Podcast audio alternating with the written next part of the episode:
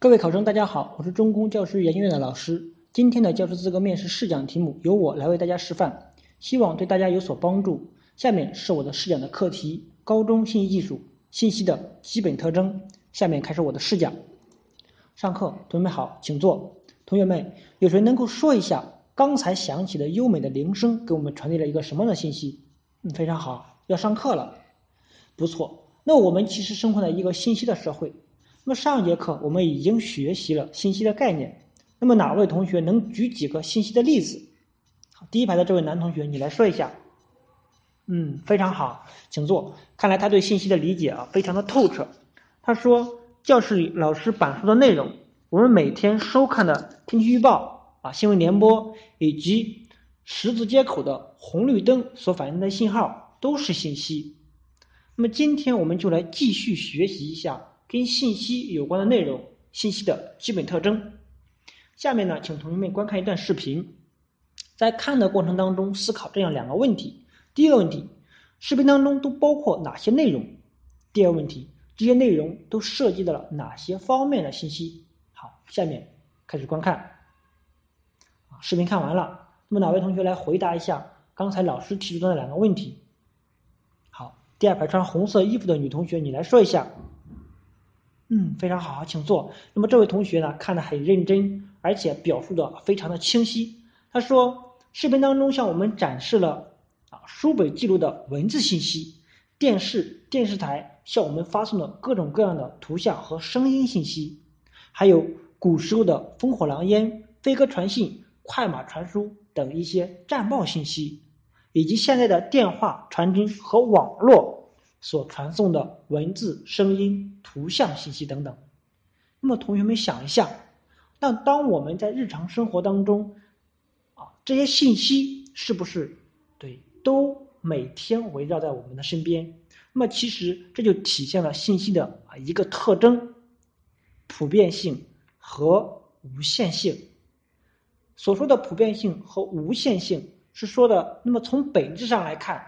信息是事物的一种状态变化的表现，那么事物的发展变化它是普遍存在的、无穷无尽的，因此信息就具有这些普遍性和无限性的特性。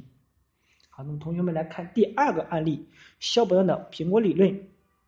在看的时候想一下，那苹果和思想分别代表的是什么？啊，一会儿我请一位同学来说一下。那么好。案例看完了，那么哪个同学来说一下？嗯，好，你举手最高，你来说。嗯，很好哈，请坐。啊，看来这位同学啊很善于思考。他说，苹果代表的是一种实实在在的物质，若彼此交换一下，手里还只是一个苹果。而思想呢，它是一种信息。你的思想和我的思想，我们每一个人的表述一下，那么我就可以获得两个思想。那这体现了信息的。很好，共享性。那么，共享性是指的我们每个人都可以同时来接收和使用相同的这些信息。那么，为什么会有这种的表现呢？啊，这位同学啊，说的非常好，看来他对问信息的能力很强。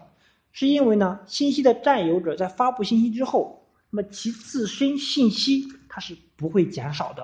啊，这是信息的。共享性，那同学们啊，来接着看我们的大屏幕。大屏幕呢是一张麦当劳的优惠券。那同学们想一下，这张优惠券老师还可以用吗？啊，我听见有的说可以用，有的说不可以。好，老老师把这个优惠券进行放大。啊，不可以用，为什么呢？对，因为它的日期已经过了。那么这就体现了啊信息的一个特征。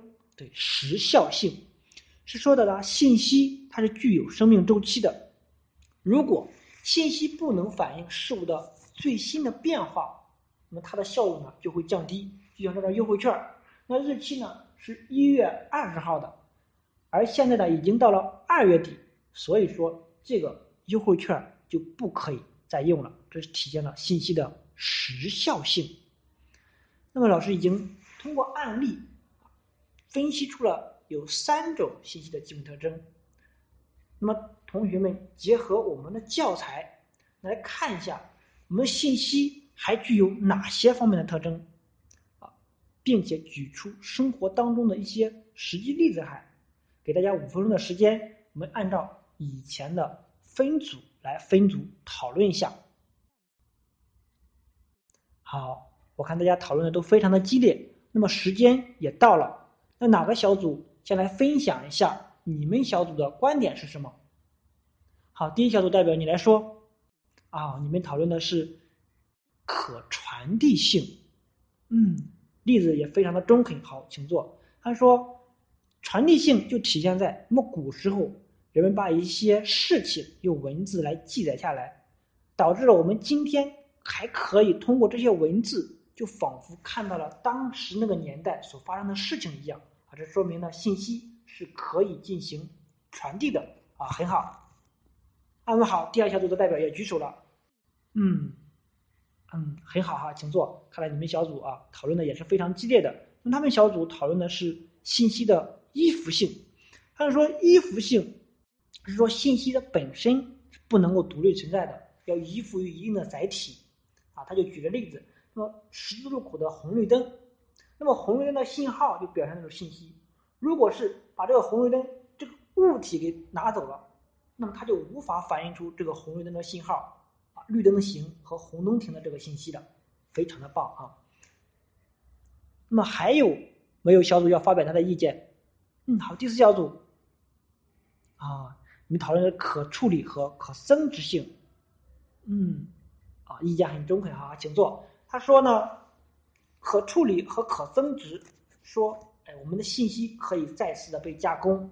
啊，比如说有人向你讲，他举个例子说，哎，有人向你举讲了一个故事，那么你可以经过加工之后讲给另外一个人，啊，这就是进行可处理。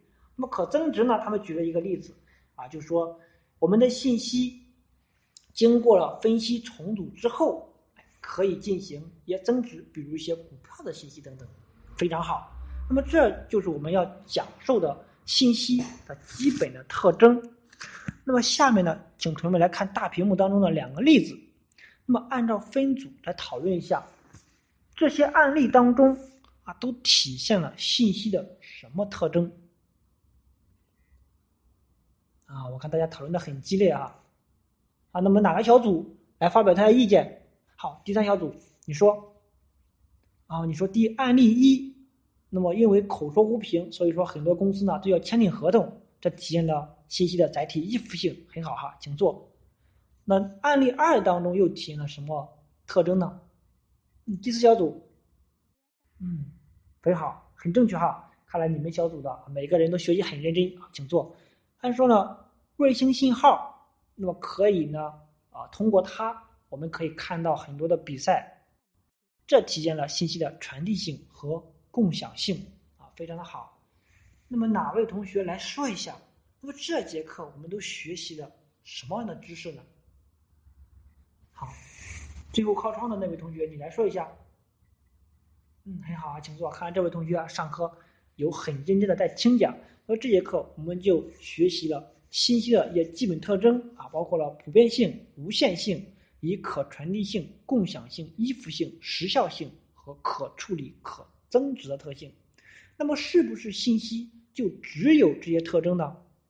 啊，下课之后呢，请同学们来搜集一下，除了我们教材当中给到的这些特征之外，信息还具有哪些其他的特征？那么第二个作业就是大家来看一下，那我们教材当中所给到的“想一想”当中，四个案例分别体现了信息的哪些特征？好，下课。